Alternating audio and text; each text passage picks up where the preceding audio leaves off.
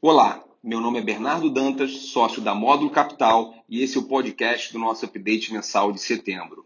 No mês de setembro, o fundo Módulo 1 FIC-FIA rendeu 1,7%, enquanto o retorno do IPCA mais o yield do IMAB foi de mais 0,3% e o Ibovespa mais 3,6%.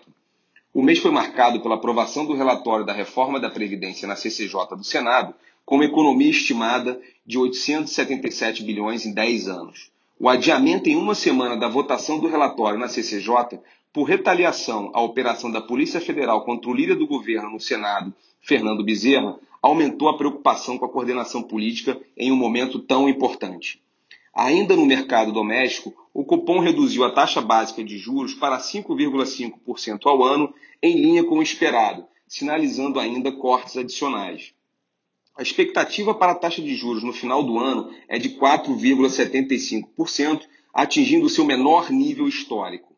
Como consequência deste cenário benigno, inflação controlada, avanço das reformas e melhora dos fundamentos econômicos e das empresas listadas, o índice Bovespa acumula 19,2% de apreciação no ano.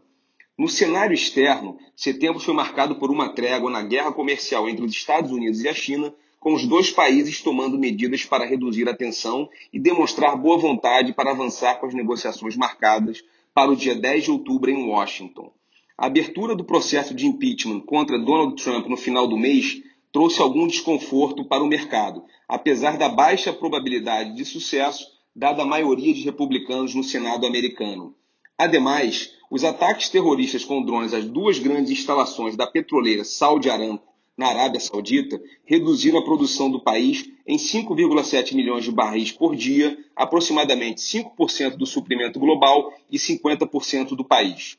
O preço do barril chegou a subir 20% no dia após o ocorrido. Importante destacar a postura da Petrobras neste evento, que reforçou a visão da independência da empresa com relação a possíveis interferências políticas. Questionado sobre o eventual repasse de preço, o ministro Paulo Guedes disse: Petróleo quem resolve é a Petrobras. Preço do petróleo é com a Petrobras. Finalmente, ainda no exterior, indicadores econômicos fracos, como a queda nos índices de atividade PMI, sinalizando uma contração econômica, levaram os bancos centrais americano e europeu a reduzir as taxas básicas de juros, tendo o segundo adicionado estímulos como a recompra de títulos.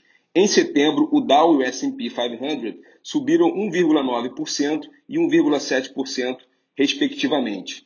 No fundo, os destaques positivos ficaram por conta dos setores de financeiros diversos, Itaúsa e Bradesco, e consumo e varejo, Alpargatas e Burger King Brasil, com ambos apresentando contribuição de mais 0,8%.